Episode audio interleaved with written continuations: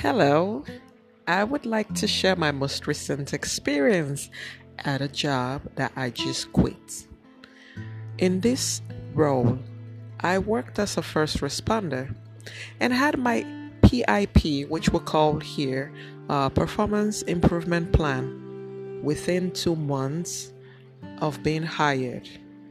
Right? And let me tell you, the evaluation was based on lies and petty things for instance, they said, It took you some minutes to enter an address on Google Map. Oh my God. I felt so insulted, to be very honest, and stated so.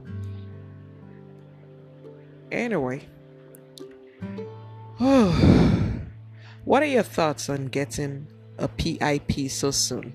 Even though there is a six months probationary period, and these folks said it was common practice to start conducting one before the six months period.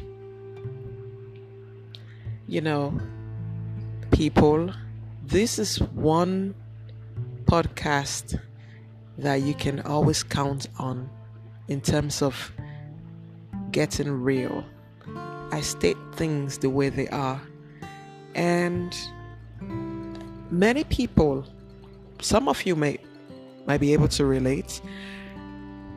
They have been in positions where whenever they start a job or just something in general, they keep getting similar results. For instance, when you start a job and your coworkers do not like you, you quit the job for some reason, and you start another job and you have similar experience and you go to the next job and you have similar experience it's natural to start blaming yourself at some point or just wondering if the problem might be you.